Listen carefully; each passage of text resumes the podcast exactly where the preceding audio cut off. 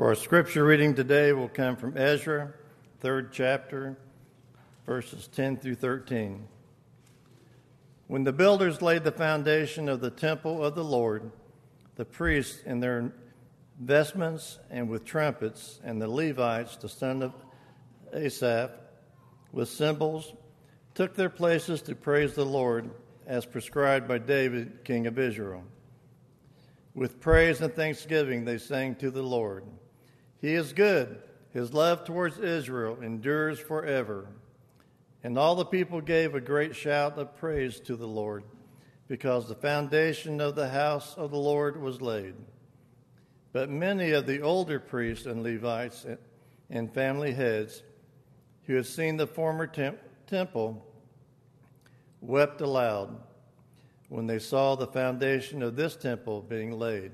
While many others shouted for joy, no one could distinguish the sound of the shouts of joy from the sound of weeping, because the people made so much noise, and the sound was heard far away. This morning, I'd like to thank the ladies for playing the. That was beautiful. I thought that was an awesome part of the service. And also want to thank all of you for allowing us to do the offering once again. And the offering, I think that's a really, really important part of worship, is for us to give to God as a community and honor Him for what He has so blessed us with.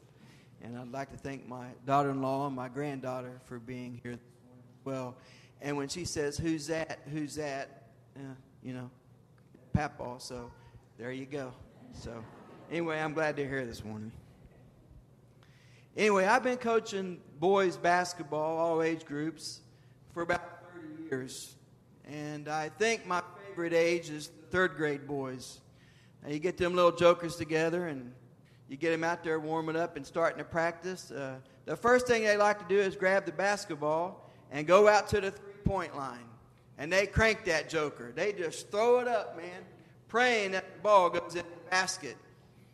Well, you know, the little dude, he makes 1 out of 10. He's all excited because he made 1 out of 10. His mom and dad's excited because he made 1 out of 10. Now, if that same kid who chucked that ball and made 1 out of 10 plays basketball when he gets to high school, he might shoot 2 out of 10. On a very good day, he'll shoot 3 out of 10. And he's wondering, why ain't the coach playing me? And the parents were, my kid's a great shooter. Why ain't my kid getting in the game? Your kid shoots 2 out of 10. No coach wants a kid who shoots 20% from the three-point line if he can't do anything else. Now, if he's a halfway decent defender, maybe. On a good day, he might shoot 3 out of 10. On a really good day, he'll shoot 4 out of 10. But for the most part, he shoots this consistent 1 out of 10. So when I'm coaching high school boys and we're out there working out, I watch their form, and most time I just go, oh my gosh. Call the parents, can you help my son? Can you help him be a more consistent shooter? And I'm going like that. I said, his form is awful. Everything is awful about this kid's shot. But because everybody thought he was good when he made 1 out of 10 when he was in third grade, now that he shoots 2 out of 10 or 3 out of 10, you think he's great, and it ain't going to happen. A good shooter should consistently shoot 50% from the three-point line. Consistently. If he doesn't, we call him a streak shooter. He might make a whole lot one game. The next 4 games, he won't make any. But the form is awful. And the reason the form is awful is because you don't have a good foundation. In basketball, and this is really all I know about as far as that goes, in basketball, and I'm sure probably most sports, the foundation is footwork. If you got the footwork right, chances are you're going to be a pretty good shooter. So with the little dudes, I'm always saying, how do you set your feet? Anywhere on the floor, how you set your feet is the foundation for being a good shooter. So in AAU ball, coaching the high school boys, and I got them running all over the court in different areas, I say 3 things. Set your feet, put the ball in the pocket, let it fly. And then I'll say feet, pocket, shot. Feet, pocket, shot. The foundation makes the difference in basketball. And I'm sure a foundation, a good solid foundation, makes a good anything in life. No matter what you do, you must have a solid foundation to be successful. Without the foundation, your goose is cooked. It has to be a good beginning to be successful later on. When the children of Israel returned home, their first task was they set up the altar, they restored burnt offerings, they kept all the feasts, and then they began to worship the Lord, and then they set up their vessels, which we talked about last week. After all this work was done, they then began to lay the foundation of the house. It's good to worship. It's good to repent. It's good to give an offering. It's good to do all these things, but if there's no foundation on which to do those things, what's the point of doing them? There must be a good, strong foundation. Now look what happened after the children of Israel laid the foundation. First, the Bible says, the priests were clothed in their garments, and they praised the Lord. The Levites were equipped with their instruments, and they praised the Lord. The people praised the Lord in song, praising the Lord because he's good, and his mercy endures forever. The people praised the Lord because the foundation was laid. The elderly wept. They remember what the temple was like before, and they saw the foundation being laid again. They began to cry for all of God's goodness and what he had done in their lives in the early days. The younger ones began to shout for joy. They worshiped the Lord and gave him honor. Why? Because they were free. They never experienced the first temple. They just knew they were in a bad situation, and they wanted out. And when they saw that foundation being laid, the Bible says they shouted for joy. So loud was the praise in both people that they couldn't decide, are you laughing or are you crying? Nobody knew what they were doing. But I want you to notice who all praised the Lord. The priests, the leadership, they worshiped the Lord. They gave him glory and honor. The Levites, the one who take care of the sanctuary and all the things around, they worshiped the Lord. The people in general worshiped the Lord. And then he says the elderly worshiped the Lord because they remembered the goodness of God, and the younger ones worshiped the Lord because they were free. Everybody worshiped the Lord. Upon that worship, as they were laying the foundation, they got the enemy's attention. In Ezra chapter 4, these people from another city heard this group was worshiping the Lord. And they come along and said, hey, we want to join with you. We've heard about your God. And you know, we used to worship your God a long time ago. Zerubbabel and the leader says, you're not part of us. You worship a false God. You follow a strange God. You will not be a part of us because we don't want to intermingle that way. Why? Because it's what got them in trouble in the first place. They allowed the world and the outside influence come in to work with them, thinking they were pleasing God, and they weren't. Zerubbabel and the leadership said, not this time. This time we're not going to fall for that trap. We have to separate ourselves from the evil and from the bad that you're doing. We want no part of it. Well, of course, the enemy didn't like that. So Ezra says in chapter 4 that they went to the king. And this is what they said. In the 21st century paraphrase. They're judging us. They're mocking us. They say we're not of God because we like to follow the pagan God and worship these false gods. They say we're not with them, and they won't allow us to worship the God that they worship. So, King, we're coming to you, and we're asking you to forbid these people from doing the right thing. And this is why Haggai came along and says, what are you people doing? The people catered to the evil and to the wickedness of the enemy and said, we won't build the house of God. And the prophet said, come, build the house of the Lord, do his work, lay the foundation and worship him, and God will be with you. The enemy didn't like that at all. There was a fight going on. I want you to know this morning the foundation of this church and the foundation that was laid in all of our lives is the Lord Jesus Christ. He is the foundation on which we are built. Matthew chapter 7, verse 24. Therefore, whosoever heareth these sayings of mine and doeth them, I will liken to him a wise man which built his house upon a rock. The rain descended, the floods came, the wind blew, and beat upon that house, and it did not fall, for it was founded upon the rock. Have you struggled in your life? Have you struggled in your prayer time? Have you struggled in your family? Have you struggled individually in the church? Has the church struggled? But because you've been founded upon the rock of the Lord Jesus Christ, these things has not swayed you. They have not moved you. They have not touched you. Why? Because Jesus Christ has dwelt in your heart, and you kept pressing on. You might have not liked what was going on. You might have not liked what you felt. But in your heart, you knew he was here. And you knew everything would be all right because you were founded upon him and what he done on the altar.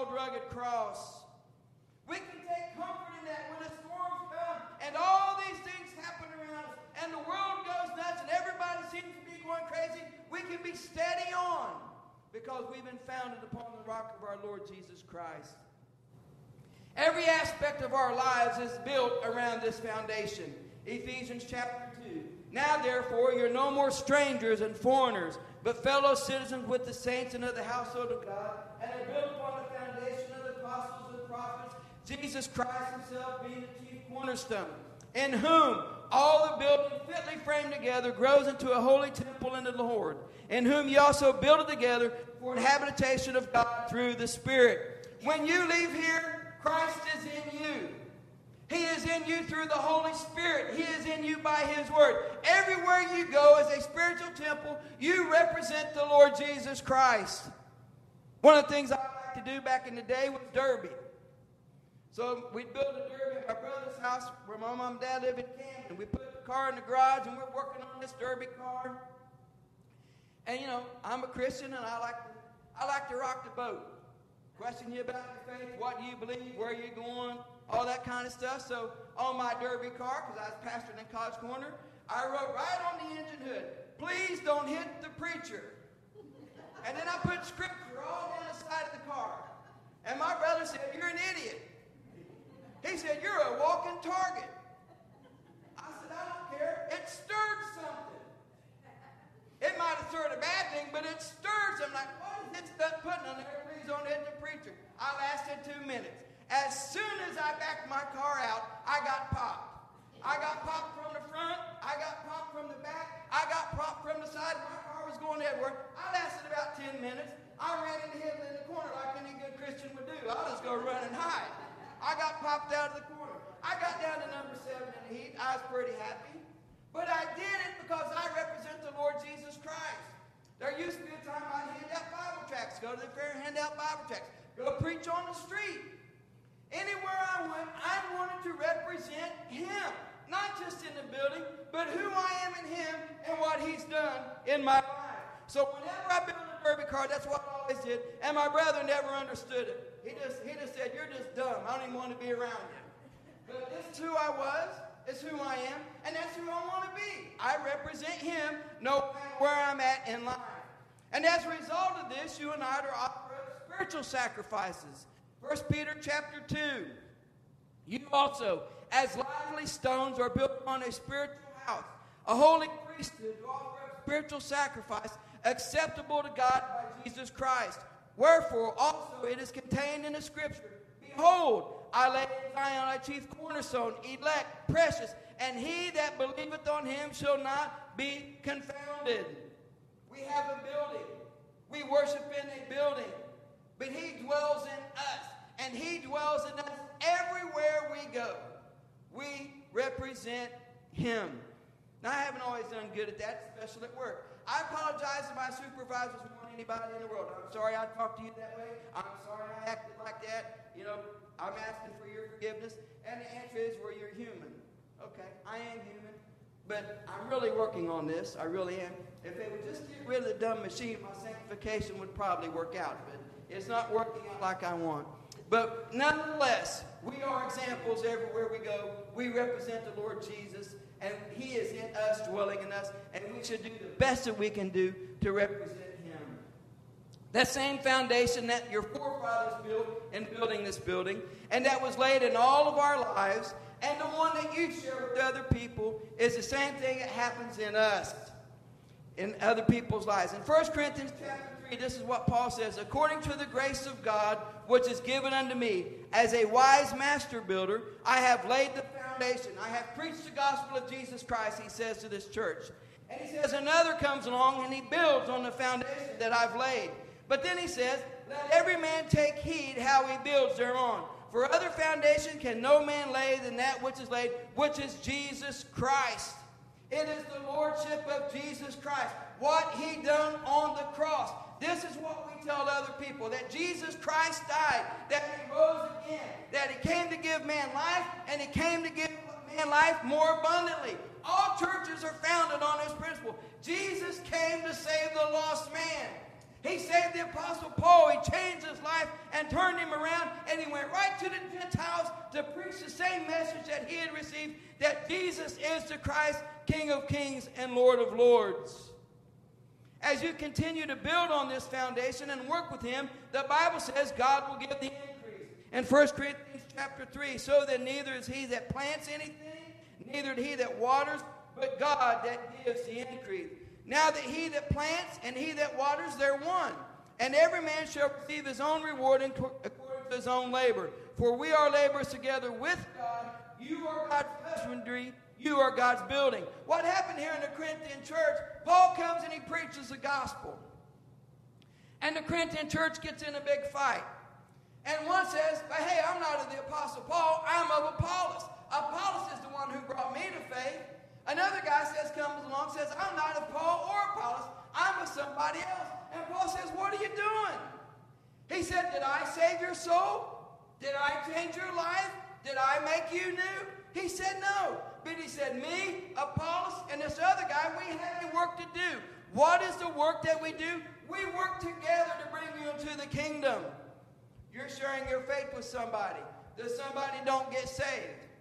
And let's say they come around to you 4 weeks later, and they say, I got saved, I accepted Jesus Christ as Savior, and I got baptized, and I'm going to church with so-and-so.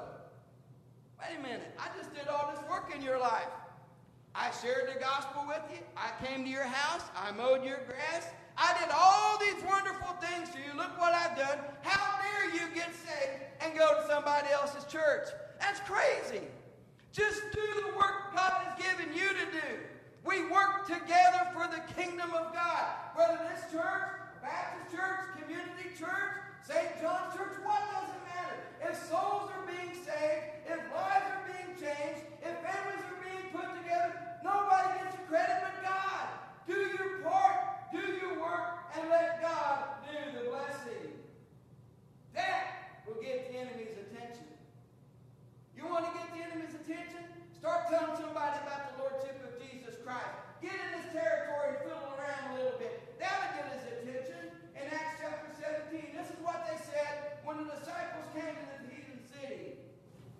He said, but the Jews which believed not, moved with envy, took into them certain lewd fellows of the baser sort, and gathered a company, and set all the city on an uproar, and insulted the house of Jason, and sought to bring them out to the people. And when they found them not, they drew Jason and certain brethren unto the rulers of the city, crying, these that have turned the world upside down are come hither also. What did they do? They went, they preached, and they lived the gospel of Jesus Christ. And all the false gods started coming down. Their way of life, the money started drying up. No longer was people buying these false gods and these idols to worship God. Jesus Christ had came into their life and changed them, and they said, we don't like this. You're disturbing our city, and you have no right to disturb our city and our way of life. A good shooter that shoots 50%, he gets in the game, and he starts cranking that ball, and he makes 3 in a row. His team gets fired up, goes and gives him high five, starts checking his hand. We're on the roll now, Johnny. Let's go play some more. Their defense picks it up, and all of a sudden they have a lot of enthusiasm. Well, when the players get enthusiasm, the bench players get enthused. They start standing up and rooting for the guy because he hit the 3-ball and rooting for the team because now they're defended. All of a sudden, the coach thinks he's doing a great job. He pulls his britches up and says, look what kind of a coach I am. I got my boy out there hitting all these 3-balls. That defense is up, and all my kids on the bench are up. Well, when the coach thinks he's done a good job because the bench has done a good job, because the players have done a good job, because the shooter's done a good job, now the fans go nuts. And they're cheering, and they're all happy because everything's working together for this one player. Well, the other dude on the other side, he's not liking this. He don't like that coach making fun of him because now it's not about the kids, it's about the two coaches. Now, you're making me mad, brother, by your kid hitting all those 3-balls. So this coach looks down the bench and says, all right, number 10, you're the clumsiest kid I got. I know you don't know how to play the game of basketball. You go right in there and you foul Johnny about 3 times. When he comes into your area, just let him know you're there. That'll set him off. That'll make Johnny unhappy. And then when you foul out, I got another plan. I'll put 2 guys on this shooter. If that don't work, I'll put 3 guys on this shooter. All of a sudden, their fans are starting to get happy. Why? Because Johnny's quit hitting the shot. Now his teammates are mad. Now the coach is mad. because the enemy didn't like this boy hitting his shots. That's the way it works in the church. You're good to go until you get in the enemy's territory, and then when you jump in and start fighting the battle for God, he says, wait a minute, I ain't having none of this. I'm going to set a battle before you. But because you've been built upon the right foundation of the Lordship in Jesus Christ, you keep right on going. That shooter keeps right on shooting. Why? Because he's got the right foundation. He tells the coach, set a pick for me, coach. I'll get that ball in the basket. Just give me the ball and get out of the way. I'll hit that basket. Why? Because the foundation is right. So I want to say to you this morning, West Alexandria Church of the Brethren, you've been built upon the right foundation, and you as an individual and you as a congregation, you cannot be destroyed. You cannot be done away with because you're a kingdom person working in his kingdom, working for his glory, and because he dwells in your heart and he dwells in your soul, you can never be defeated. And it's not because of you. It's because of the foundation. What's the foundation? Jesus Christ the Lord, and like him there is no other. Matthew 6:16-18. He says, and I say unto thee that thou art Peter, upon this rock I will build my church, and the gates of hell shall not prevail against it. What is he going to build? The Lordship of Christ. He says, Peter, who am I? He says, you are the Christ, the Son of the living God. Based on that confession, I'm going to build around that. And when I build it, you won't be destroyed. When those two churches came together, three churches came together, and they built the foundation of this building, they built it on the Lord Jesus Christ. And when they came and started doing it, they say, we do it for your glory, Lord. We do it for your honor. We do it because you're the King of kings and Lord of lords. And because it was built on that foundation, it cannot be destroyed. Because somebody shared Jesus Christ with you. Because your mom or dad or whoever was brought you to church and you were taught in Sunday school or children's, because you were taught the Lordship of Jesus Christ, you cannot be moved and you cannot be changed. Why? Because he's done something in your heart so powerful, he won't let you go. Has he not done that work in you, man? Has he not changed your life where you just, all you want is him? All you want is to be in his presence. All you want to do is to read his word. All you want to do is to be in his house. All you want to do is to be around him because of what he has done for you. You cannot be destroyed because you've been built upon the right foundation. And because you've been built upon the right foundation, you must continue to do the work of the church. He says in verse 19 in Matthew 16, I will give unto thee the keys of the kingdom of heaven. Whatever you bind on earth will be bound in heaven, and whatever you loose on earth will be loosed in heaven. What he's saying here is that the keys to the kingdom is the Lordship of Jesus Christ. The keys of the kingdom rest in the church. What does this mean, the keys of the kingdom rest in the church? Doctrine, good doctrine, discipline. All this is part of the life of the church. And he says to him, if you bind that and you say that's not right for you to do in the church, he says, the kingdom of heaven agrees with you. If he says, if you loose that, and he says it's okay to do this, he says the kingdom of heaven is all right with you, he says. How does this play out in reality? We call it the Jerusalem Council, Acts chapter, I believe it was 15. So they're filled with the Spirit of the living God. They go preach to the Jewish people first that Jesus Christ is the Messiah that the old prophets talked about. They get saved and they get turned around. They begin to go to the Samaritans, who are kind of mixed Jewish people, mixed Gentile. They get saved. Then they go to the Gentile people. They preach to the Gentiles who are not the covenant people of God. They get saved and filled with the Spirit of God. Now a lot of people are mad. And they say these Gentiles must be circumcised to be saved. Doctrine, so to speak. So they call what's called the Jerusalem Council. Paul, Peter, and all the hot rods, they get together and say, what are we going to do about this? These guys are coming in and saying, you have to do these laws to be saved. What are we going to do? And there's a big discussion. And I'm sure you guys haven't had big discussions before in your council meetings about what you're going to do as a church. So they have a big discussion.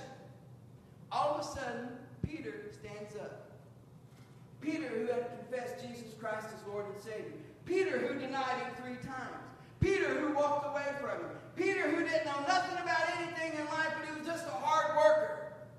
And if you asked him to do something, he would get it done. He stands up, and he says, I had a dream that what God said was clean, I was not allowed to call unclean. These Gentiles are unclean by the law. But I witnessed with my own eyes a Gentile get saved and filled with the Holy Spirit just like we were. And he says, the dream came, the word came, I saw this man change. Who am I to put a yoke on this man that God doesn't want him to have? Because God says, who I've called clean, you're not allowed to call unclean. Doctrine. They go and they have a discussion and they say, listen, the Holy Spirit spoke into our hearts that we can't put this yoke upon you. Therefore, we free you from this law.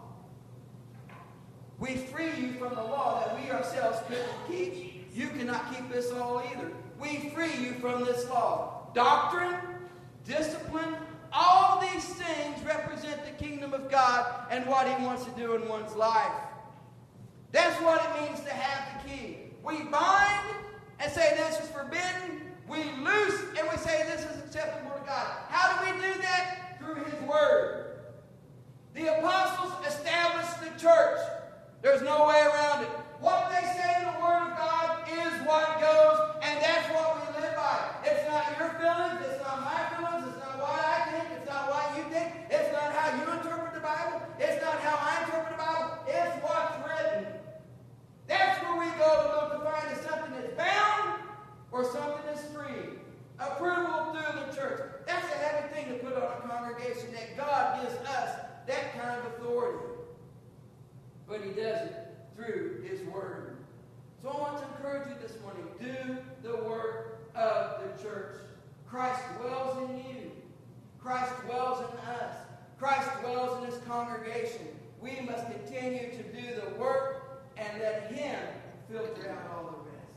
God bless you and thank you for being a part this morning. Heavenly Father, I want to thank you, Lord Jesus, for what you've done on the cross. That all of us had somebody tell us about the goodness of God and the grace of Jesus Christ.